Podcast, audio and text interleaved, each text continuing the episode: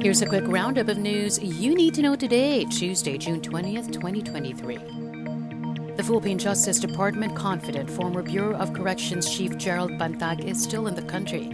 This after Philippine authorities offered a 3 million peso reward for information that will lead to the arrest of Bantag and his former deputy Ricardo Zulueta. They are the main suspects in the murder of journalist Percy Lapid last year. The DOJ says the reward is meant to emphasize the importance of the case and to help streamline the information they have been receiving on Bantag's whereabouts.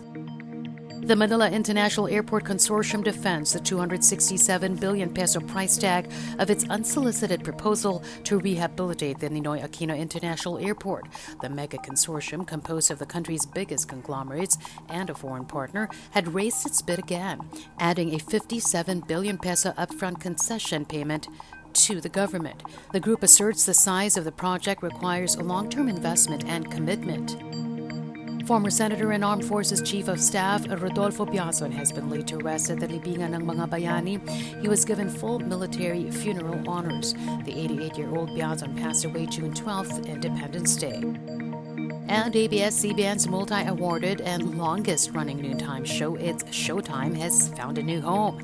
Beginning July 1st, It's Showtime will air on GMA7's free-to-air TV network, or GTV. The move comes as the show's contract with TV5 expires at the end of June.